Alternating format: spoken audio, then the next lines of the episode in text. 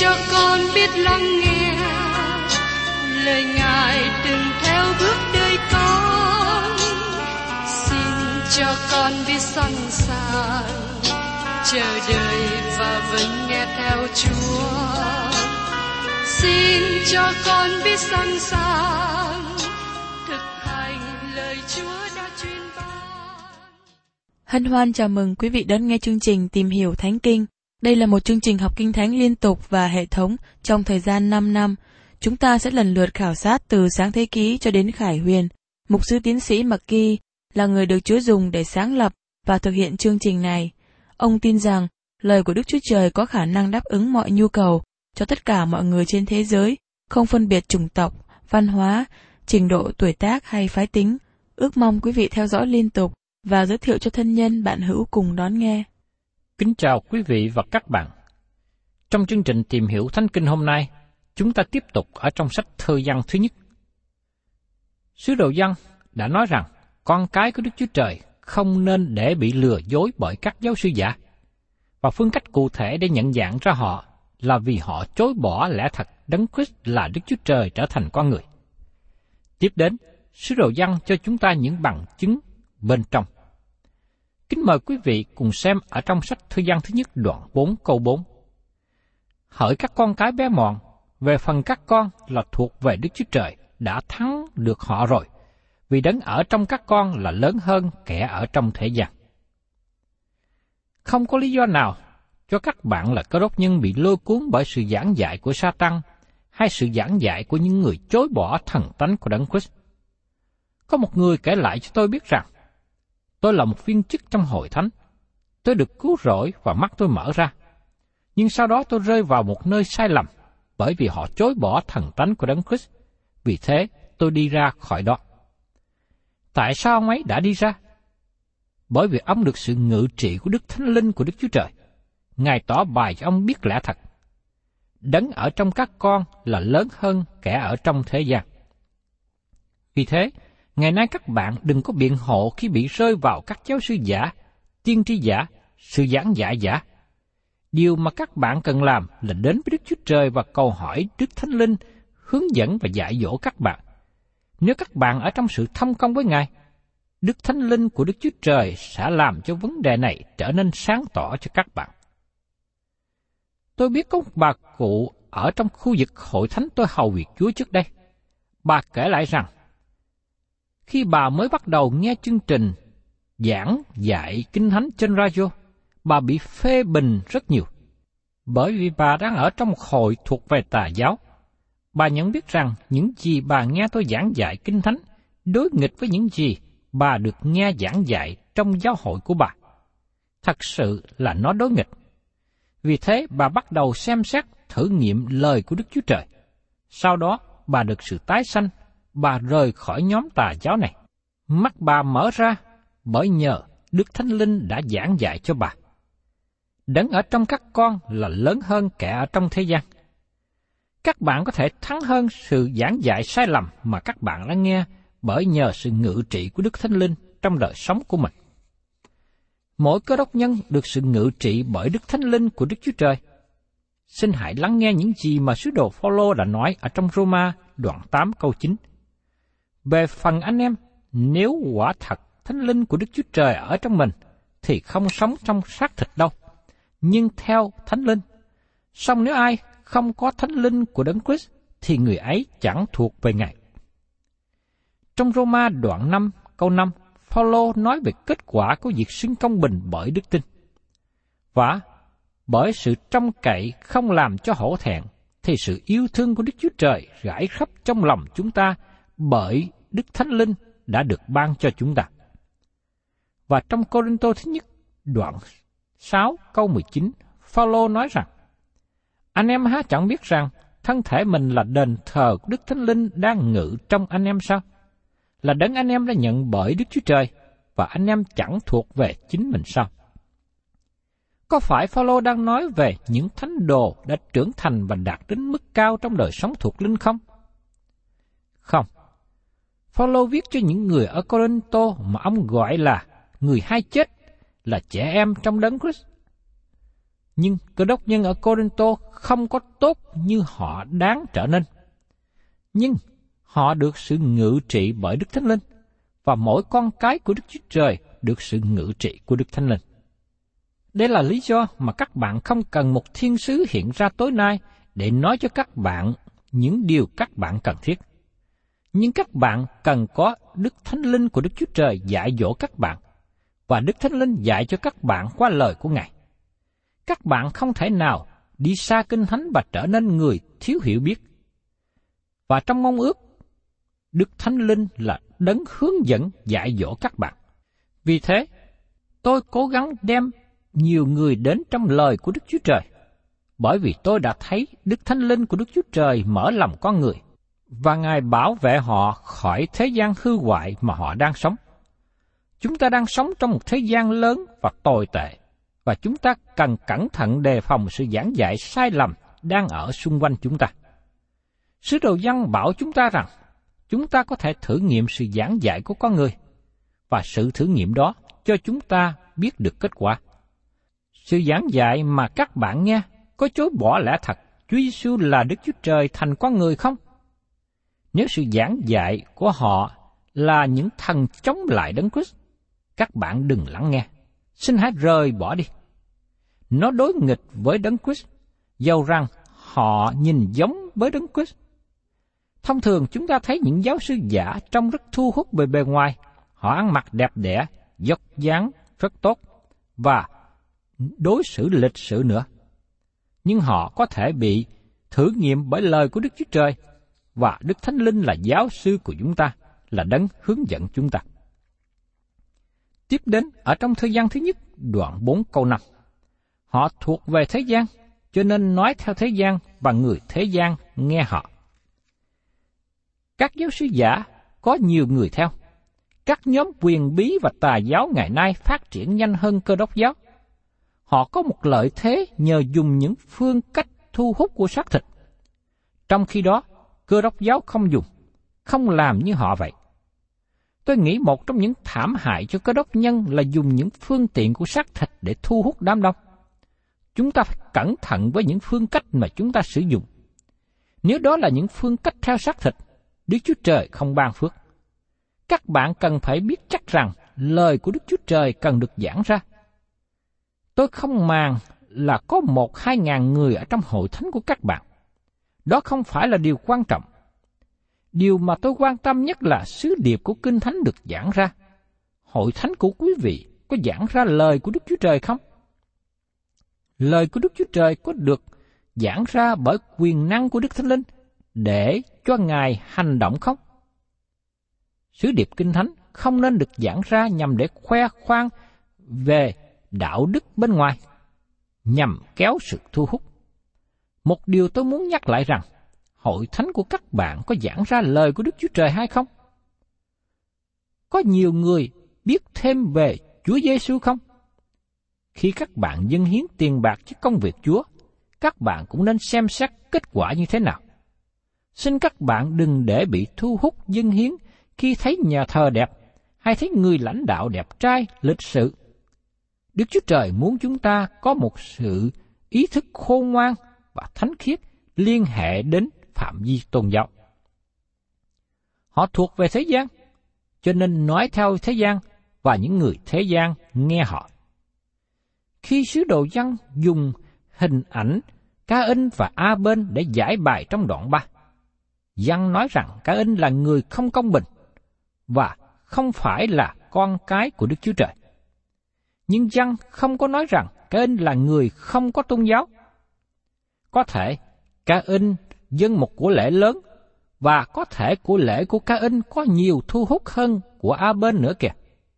Của lễ của Cá In đẹp hơn A Bên vì Cá In dân thổ sản của đồng ruộng, trong khi A Bên dân của lễ bằng một con chiên.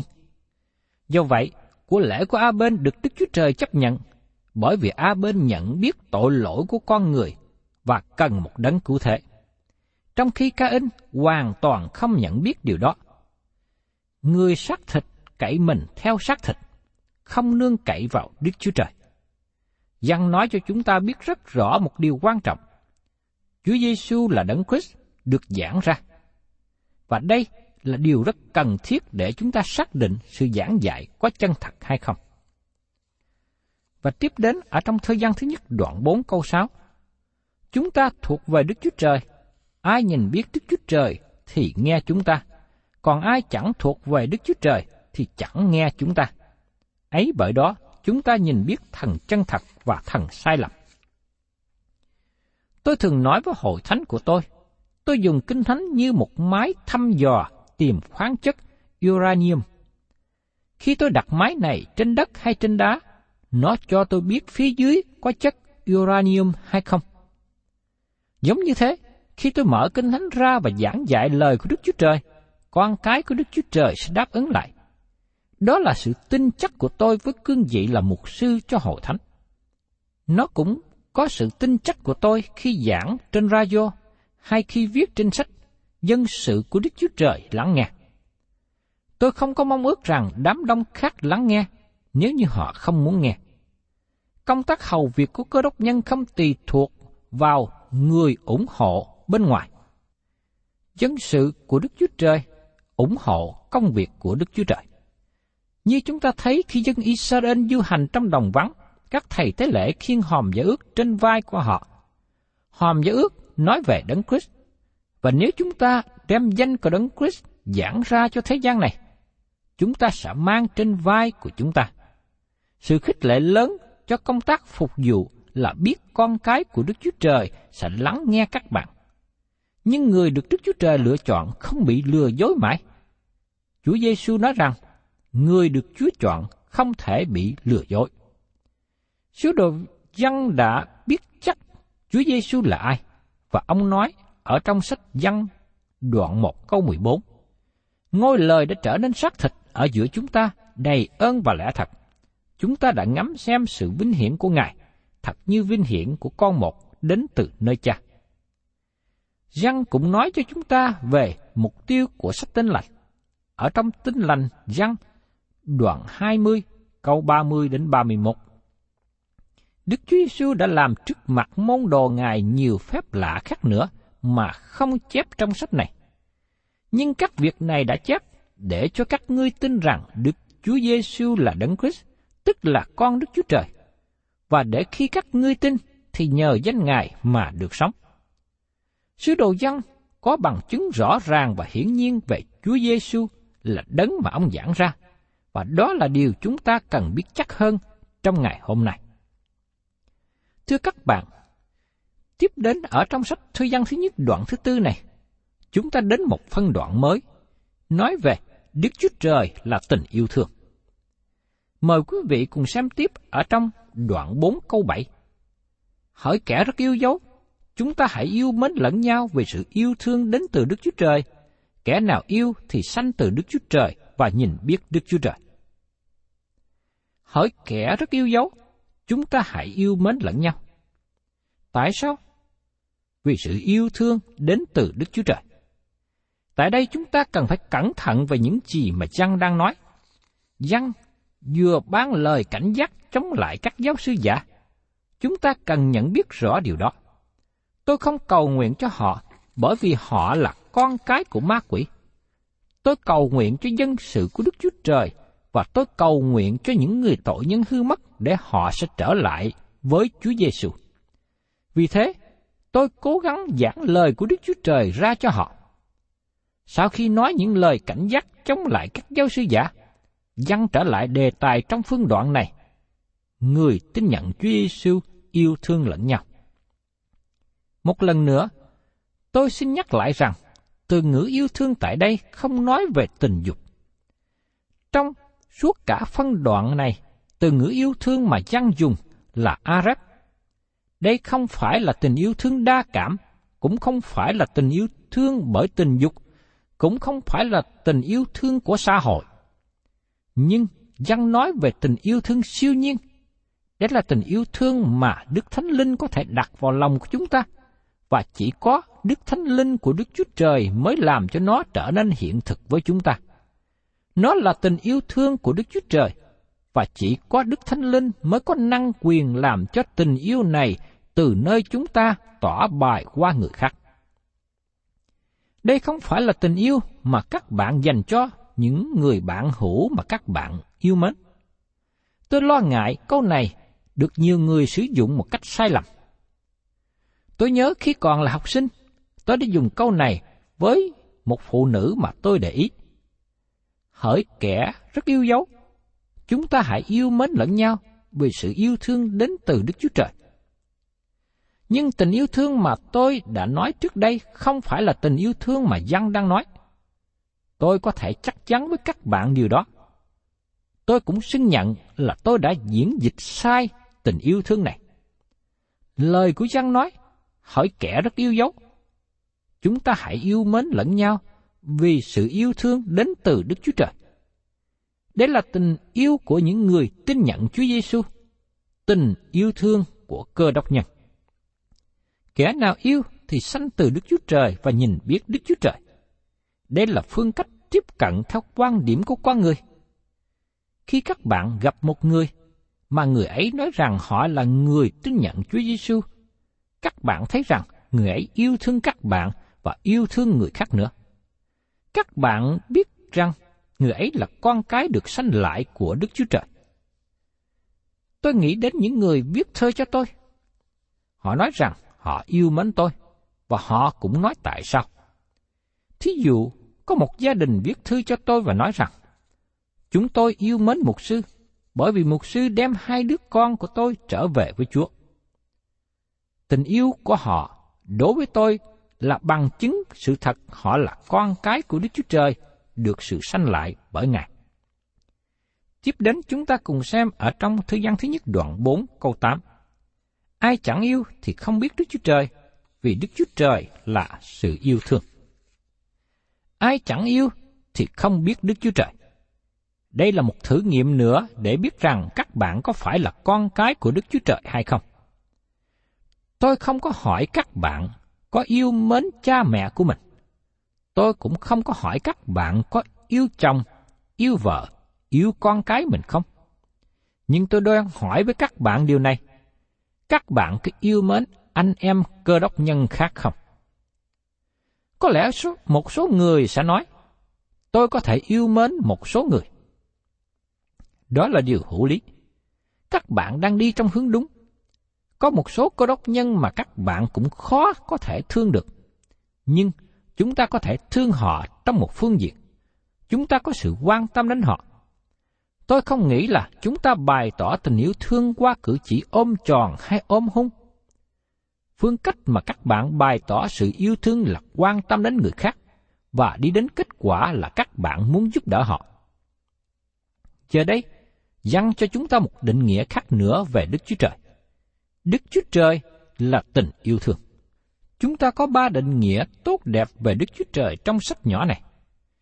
Thứ nhất, Đức Chúa Trời là sự sáng ở trong văn thứ nhất đoạn 2 câu 5. Và đây là đề tài trong phân đoạn từ đoạn 1 câu 1 đến đoạn 2 câu 2. Thứ nhì, Đức Chúa Trời là tình yêu thương. Trong văn đoạn 4 câu 8 đến câu 16. Đây là đề tài trọng tâm từ đoạn 2 câu 3 cho đến đoạn 4 câu 21. Thứ ba, Đức Chúa Trời là sự sống. Đây là đề tài trong đoạn thứ năm. Dặn cho chúng ta ba định nghĩa lớn về Đức Chúa Trời, và các định nghĩa này cho chúng ta một phân chia bố cục thư tính một cách tốt đẹp. Tại đây và một lần nữa trong câu 16, Giăng nói rằng Đức Chúa Trời là tình yêu thương. Tiến sĩ Harry Ironside có một câu chuyện rất hay mà tôi muốn kể lại cho các bạn, bởi vì tôi nghĩ nó giải bài tình yêu thương của Đức Chúa Trời một cách tuyệt vời, mà chỉ có cơ đốc giáo mới tỏ bài. Câu chuyện được kể lại như sau. Nhiều năm trước đây, có một bà quý phái tự hào về sự thông minh của bà đến nói với tôi. Tôi không cần dùng kinh thánh, vì cơ đốc nhân là người mê tín và tôn giáo chỉ là giáo điều. Đối với tôi, chỉ cần biết Đức Chúa Trời là tình yêu thương thì đủ rồi. Tôi nói, bà có biết tình yêu thương không? Bà trả lời, ồ, dĩ nhiên là tôi biết và tất cả mọi người đều biết. Tôi hỏi thêm, những người ở bên Ấn Độ có biết không?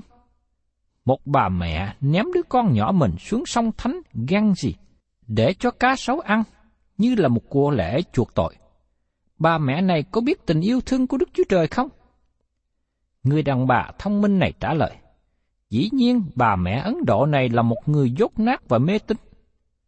Tôi hỏi tiếp, còn những người da đen ở trong rừng của Phi Châu, họ quỳ lại trước thần tượng bằng gỗ bằng đá, những người này có biết tình yêu thương của Đức Chúa Trời không?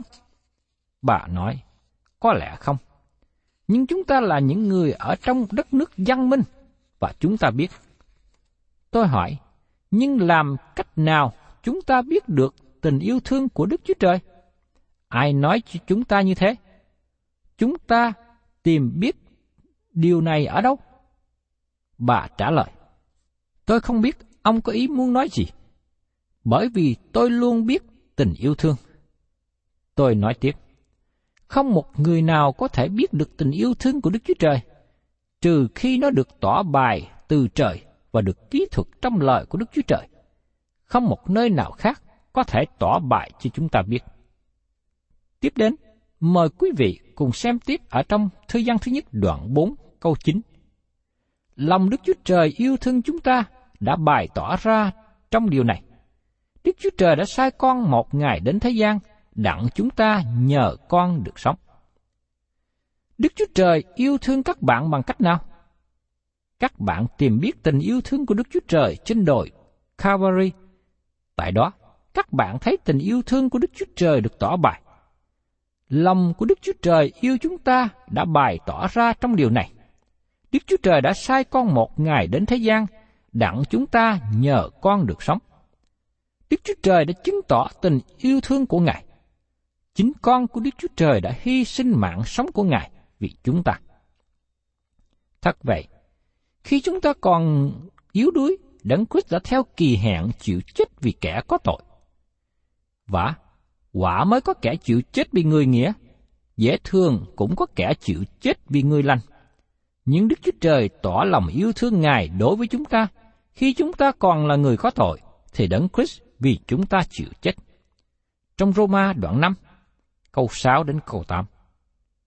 Tôi không biết các bạn có tìm được một người nào bằng lòng hy sinh mạng sống của người ấy cho các bạn không? Riêng tôi thấy khó tìm được một người yêu thương tôi nhiều như vậy. Nhưng Đức Chúa Trời tỏ bài tình yêu thương của Ngài bởi việc ban con của Ngài chết thay cho chúng ta. Đức Chúa Trời đã sai con một ngày đến thế gian, đặng chúng ta nhờ con được sống. Tại đây là một câu nữa mà một số người tìm cách kéo chúng ta khỏi lòng tin vào thần tánh của Chúa Giêsu. Khi Chúa Giêsu được gọi là con một của Đức Chúa Trời, có nghĩa rằng Ngài có mối quan hệ đặc biệt duy nhất với Đức Chúa Cha. Chúa Giêsu không phải là người được tạo dựng. Đức Chúa Trời đã gọi các thiên sứ được tạo dựng là các con trai của Ngài. Đức Chúa Trời nói rằng, người nào tin cậy Đấng Christ là con cái của Đức Chúa Trời. Nhưng với Chúa Giêsu, Đức Chúa Trời gọi là con duy nhất. Một điều tương tự như vậy đã được nói đến Isaac. Trong Hebrew đoạn 11 câu 17 nói rằng, Bởi đức tin, Abraham dân Isaac trong khi bị thử thách, người là kẻ đã nhận lãnh lời hứa dân con một mình. Vào thời điểm này, Abraham đã có một con trai khác tên là Ismael, và sau này Abraham có thêm mấy con trai khác nữa. Ismael cũng là con trai giống như Isaac, và có thể Ismael giống cha mình hơn là Isaac, nhưng chỉ có Isaac được gọi là con trai một.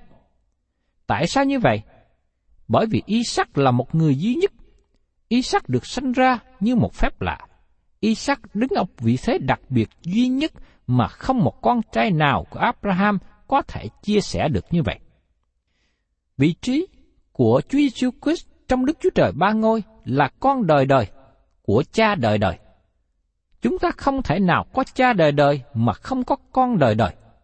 Đức Chúa Trời không phải là cha theo ý nghĩa người cha dưới thế gian này. Chúa Giêsu nói rằng Đức Chúa Trời là thần. Chúa Giêsu là con một duy nhất. Tất cả mọi người con khác được tạo dựng như Adam, thiên sứ và những người tin nhận được sanh lại. Nhưng chỉ có Chúa Giêsu là con một duy nhất. Đức Chúa Trời đã sai con một ngày đến thế gian, đặng chúng ta nhờ con được sống. Chúng ta được sống trong Ngài bằng cách nào? Chúng ta được sống trong Ngài bởi vì Ngài đã chết cho chúng ta. Nhờ sự chết của Ngài ban cho, chúng ta được sự sống. Chúng ta tạ ơn Đức Chúa Trời vì điều này. Và xin Chúa cho chúng ta hết lòng tin cậy vào Chúa Giêsu, con của Đức Chúa Trời hằng sống. Thân chào tạm biệt quý vị và xin hẹn tái ngộ cùng quý vị trong chương trình tìm hiểu Thánh Kinh kỳ sau.